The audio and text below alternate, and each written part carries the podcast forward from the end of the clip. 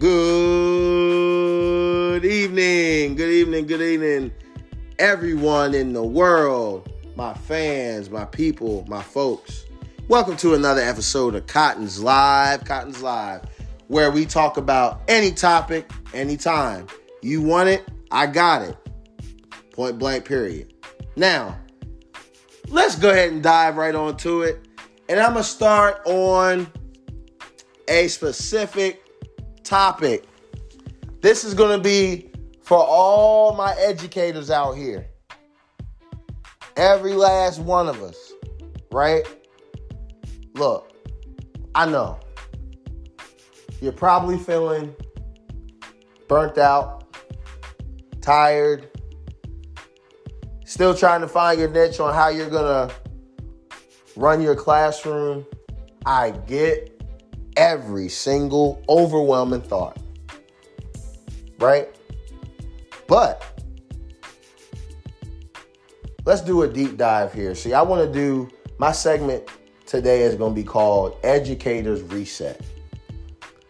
Educators Reset. And the reason why I say it's going to be called Edu- Educators Reset is I want to go over steps and things that you can do to lower the pressure and stress of the everyday classroom. Right? Steps that you can take to continue to be successful and not overwhelm your brain. You know, because with all the vacancies that we have in the education system, I got to tell you, we all got to stand firm and work together. But I will say the number one thing that I always preach for our educators reset is self care. Take your days. Take your days that you need. A lot of times, you're going to lose them at the end of the year anyway. So whatever days that you have that they give you for paid time off, take them. Go do do do one of your favorite activities. Go on a boat ride, ride the train. Maybe you just want to stay home and just lay around in bed all day and rest and recover your body. However, those are all self-care routines that I'm going to encourage all my educators to take full advantage of. And don't let nobody make you feel bad about it. That's your time.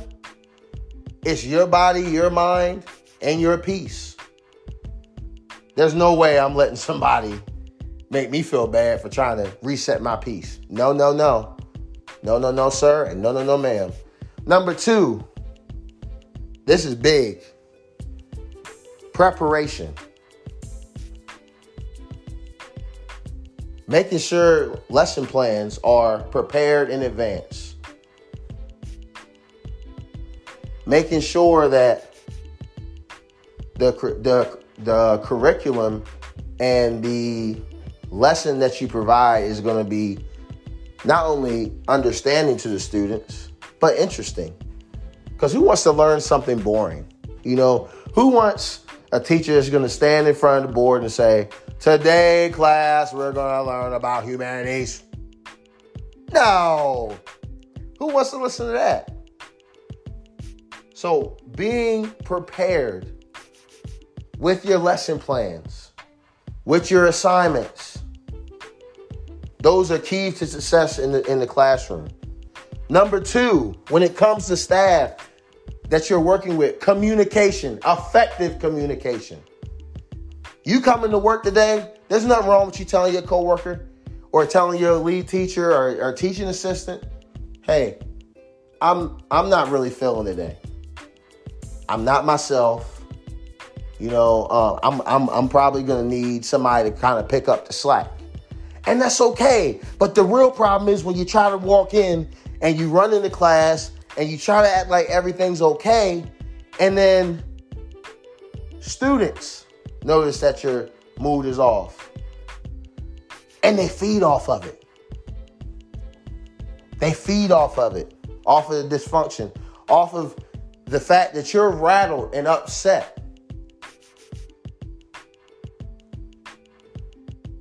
And nobody in the classroom knew. Your lead teacher didn't know, the dedicated aide didn't know, your other teaching assistant, if you do have two TAs in the classroom, doesn't know. And it messes up, it messes with the morale in the room. Effective communication. Maybe there's something in the class that you're catching that you caught from a student that my, that the lead teacher didn't catch, or vice versa. Maybe the lead teacher caught something about a particular student that you didn't catch. But four to six set of eyes are always better than two. And as co-workers and colleagues who are here to educate our future leaders of today and tomorrow, we have to be on point.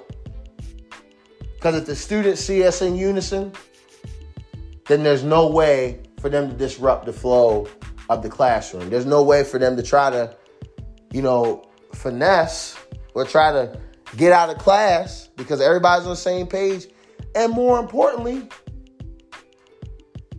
they get to see how adults in a professional setting are supposed to carry themselves, which is important for when they get in the work workforce. So effective communication is another thing for our educators reset. And last, but certainly not least, you're human. We get overwhelmed. We get tired. Sometimes there's a student who plucks that every nerve every single day, constantly talks back, or, you know, just doesn't seem like they're they weren't interested in doing their work or interested in even being in the class. So the last thing that's going to help you reset in the classroom is ignoring the small disruptions. Ignoring the small disruptions. See, sometimes students do things just for attention, just for clout, just to see you stop the class and address that one thing that they did. So now the rest of the class is not learning. The rest of the class is not paying attention. Now they're distracted because of that one student because all because all you had to do was to act like what they did was irrelevant. For example, right? You you have a student in your class who is constantly maybe not turning in their homework on time and they're constantly coming to you at your desk asking for extension, asking for this, asking for that. Standing firm on deadlines is going to teach these students accountability in the right way. Because guess what? In this world, you don't show up to work, you don't get paid. You don't do your job, you get fired. Plain and simple. We have to prepare our students for the real world we have to prepare them with life skills that are going to be essential for their success as adults, especially with the era of social media that we're in that's taking over our kids' brains and making education less and less and less important. It's up to us as older adults, educators, people sound minds to rally these students together and show them how powerful education can be. How strong and how cool it is to be knowledgeable. Because one thing that people can't take, I tell my daughter this, I tell Joya this all the time. One thing that people cannot take is what you know. They can take your money, they can take your cars, take your clothes. All of that stuff is replaceable. But one thing they can't take is what's in that brain of yours. what you know. Let that sizzle in your spirit for a minute. So, educators, my fellow educators, keep pushing. Keep pushing. Keep showing up every day for our students. Keep teaching to the best of your ability. Take your self care days if needed. And don't feel bad about it. Take whatever you need. Have effective communication with your TAs, with your dedicated aides. If you have more than one lead teacher, with that, every lead teacher has to be on point. Has to be. And last but certainly not least, ignore those small distractions in the classroom. It will lower your stress levels. You know what? You keep whistling out of my class. So now let me get back to hypothesis and the definition. Prime example. I addressed it, get out my class, especially if you repeated yourself more than once.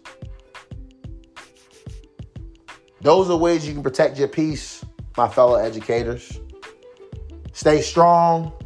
I believe in us and continue to be the amazing faces and leaders for our future students. This is your boy, Charles Cotton, with Cotton's Live. Peace out.